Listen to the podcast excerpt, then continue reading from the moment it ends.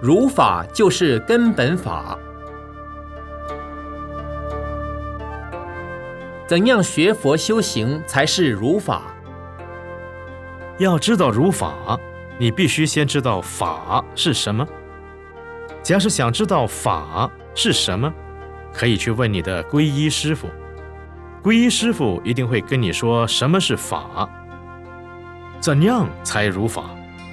大家既然有善根，有信心来皈依三宝，就要做到如法。如法这两个字，实在是很难讲，范围很广。首先要知道佛法的根本是什么。